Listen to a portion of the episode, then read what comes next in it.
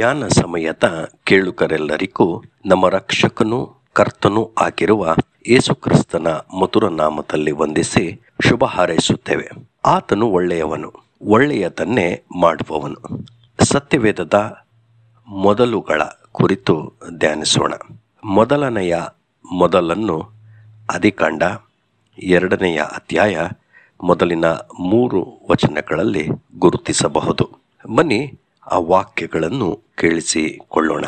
ಹೀಗೆ ಭೂಮ್ಯಾಕಾಶಗಳು ಅವುಗಳಲ್ಲಿರುವ ಸಮಸ್ತವು ನಿರ್ಮಿತವಾದವು. ದೇವರು ತನ್ನ ಸೃಷ್ಟಿ ಕಾರ್ಯವನ್ನು ಮುಗಿಸಿಬಿಟ್ಟು ಏಳನೆಯ ದಿನದಲ್ಲಿ ವಿಶ್ರಮಿಸಿಕೊಂಡನು. ದೇವರು ತನ್ನ ಸೃಷ್ಟಿ ಕಾರ್ಯವನ್ನು ಮುಗಿಸಿ ಆ ಏಳನೆಯ ದಿನದಲ್ಲಿ ವಿಶ್ರಮಿಸಿಕೊಂಡದ್ದರಿಂದ ಆ ದಿನವನ್ನು ಪರಿಶುದ್ಧ ದಿನವಾಗಿರಲಿ ಎಂದು ಆಶೀರ್ವದಿಸಿದನು. ಸೃಷ್ಟಿಕರ್ತನಾದ ದೇವರು ಆರು ದಿನಗಳಲ್ಲಿ ತನ್ನ ಸೃಷ್ಟಿ ಕಾರ್ಯವನ್ನು ಮುಗಿಸಿದನು ಎಂಬುದಾಗಿ ಆದಿಕಾಂಡ ಮೊದಲನೆಯ ಅಧ್ಯಾಯದಲ್ಲಿ ಸೃಷ್ಟಿಯ ಕಾರ್ಯವು ದಾಖಲಾಗಿದೆ.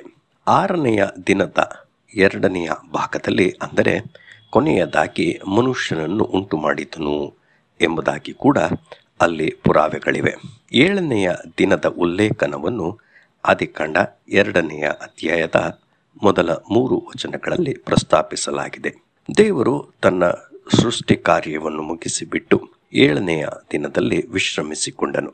ಆ ಏಳನೆಯ ದಿನದಲ್ಲಿ ವಿಶ್ರಮಿಸಿಕೊಂಡದ್ದರಿಂದ ಆ ದಿನವನ್ನು ಪರಿಶುದ್ಧ ದಿನವಾಗಿರಲಿ ಎಂದು ಆಶೀರ್ವದಿಸಿದನು. ಹಾಗಾದರೆ ಮನುಷ್ಯನ ಮೊದಲನೆಯ ದಿನ ಅಂದರೆ ಭೂಮಿಯ ಮೇಲಿನ ಮೊದಲನೆಯ ದಿನ ದೇವರು ವಿಶ್ರಮಿಸಿಕೊಂಡ ಏಳನೆಯ ದಿನವಾಗಿದೆ. ಮನುಷ್ಯನು ತನ್ನ ಮೊದಲನೆಯ ದಿನವನ್ನು ದೇವರ ದಿನದಲ್ಲಿ, ವಿಶ್ರಾಂತಿ ಎಂದು ಕರೆಸಿಕೊಂಡಿರುವ ದಿನದಲ್ಲಿ ಹಾಗೂ ಪರಿಶುದ್ಧ ಎಂದು ಆಶೀರ್ವದಿಸಲ್ಪಟ್ಟ ದಿನದಲ್ಲಿ ದೇವರೊಂದಿಗೆ ದೇವರ ಸೃಷ್ಟಿಯನ್ನು ಸಂಭ್ರಮಿಸಿ ದೇವರ ಅನ್ಯೋನ್ಯತೆಯಲ್ಲಿ ಕಳೆದ ದಿನವಾಗಿದೆ.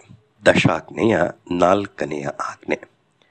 ವಿಶ್ರಾಂತಿ ಅಥವಾ ಸಪ್ಪತ್ ದಿನವನ್ನು ಆಚರಿಸಬೇಕೆಂದು ಆಜ್ಞಾಪಿಸಲ್ಪಟ್ಟಿದೆ. ಸೃಷ್ಟಿಯ ಕಿರೀಟವಾದ ಮನುಷ್ಯನ ಹಿತಚಿಂತಕನಾಗಿ ದೇವರು ಈ ಆಜ್ಞೆಗಳ ಮೂಲಕ ಪ್ರಕಟಗೊಳ್ಳುತ್ತಾನೆ.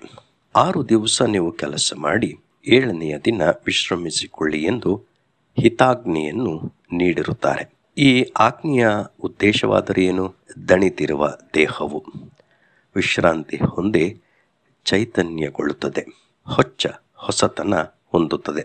ದೇವರ ದಿನದಲ್ಲಿ ಮನುಷ್ಯನು ತನ್ನ ಸಮಯವನ್ನು ದೇವರೊಂದಿಗೆ, ಆತನ ಅನ್ಯೋನ್ಯತೆಯಲ್ಲಿ ಆರಾಧನೆ, ದೇವರ ಸ್ಮರಣೆ ಮತ್ತು ಸ್ತುತಿಯಲ್ಲಿ ಮಿಂದೆತ್ತು, ಆತ್ಮವು ಕೂಡ ಚೈತನ್ಯಗೊಳ್ಳುತ್ತದೆ. ಕೇಳುಕರಾದ ನಾವು ಈ ವಾಕ್ಯಗಳ ಅಡಿಯಲ್ಲಿ ಪರೀಕ್ಷಿಸಿಕೊಳ್ಳೋಣ. ಮನುಷ್ಯನ ಈ ಮೊದಲನೆಯ ಮೊದಲನ್ನು ನಾವು ನಿರ್ಲಕ್ಷಿಸದೆ, ಆದ್ಯತೆಯ ಮೇರೆಗೆ ವಿಶ್ರಮಿಸಿಕೊಂಡು ಕುಟುಂಬವಾಗಿ ದೇವರ ಅನ್ಯೋನ್ಯತೆಯಲ್ಲಿ ಪಾಲ್ಗೊಳ್ಳೋಣ. ಹೊಸ ಚೈತನ್ಯದಿಂದ ನಮ್ಮ ದೇಹ ಆತ್ಮವು ಬಲಗೊಳ್ಳುತ್ತಾ ದೇವರ ಹಿತಾಜ್ಞೆಗೆ ವಿಧೇಯರಾಗೋಣ. ಕರ್ತನು ಈ ಧ್ಯಾನವನ್ನು ನಮ್ಮ ಆತ್ಮಗಳ ವೃತ್ತಿಗೆ ಆಶೀರ್ವದಿಸಿಕೊಡಲಿ. ಆಮೇನ್. ಈ ಕಾರ್ಯಕ್ರಮದ ಬಗ್ಗೆ ನಿಮ್ಮ ಅಭಿಪ್ರಾಯ, ಸಲಹೆಗಳು ಹಾಗೂ ಯಾವುದೇ ಪ್ರಾರ್ಥನಾ ಮನವಿಗಳಿದ್ದಲ್ಲಿ ನಮ್ಮ ದೂರವಾಣಿ ಸಂಖ್ಯೆಗೆ ನೀವು ಕರೆ ಮಾಡಬಹುದು. ನಮ್ಮ ದೂರವಾಣಿ ಸಂಖ್ಯೆ ಒಂಬತ್ತು ಒಂಬತ್ತು ಸೊನ್ನೆ ಎರಡು ಆರು ಸೊನ್ನೆ ಆರು ನಾಲ್ಕು ಐದು ಮೂರು. ನಿಮ್ಮ ಅಭಿಪ್ರಾಯಗಳನ್ನು ಇಮೇಲ್ ಮೂಲಕವೂ ನಮಗೆ ತಿಳಿಸಬಹುದು. ನಮ್ಮ email ID info at FIBA online dot O R G ವಂದನೆಗಳು.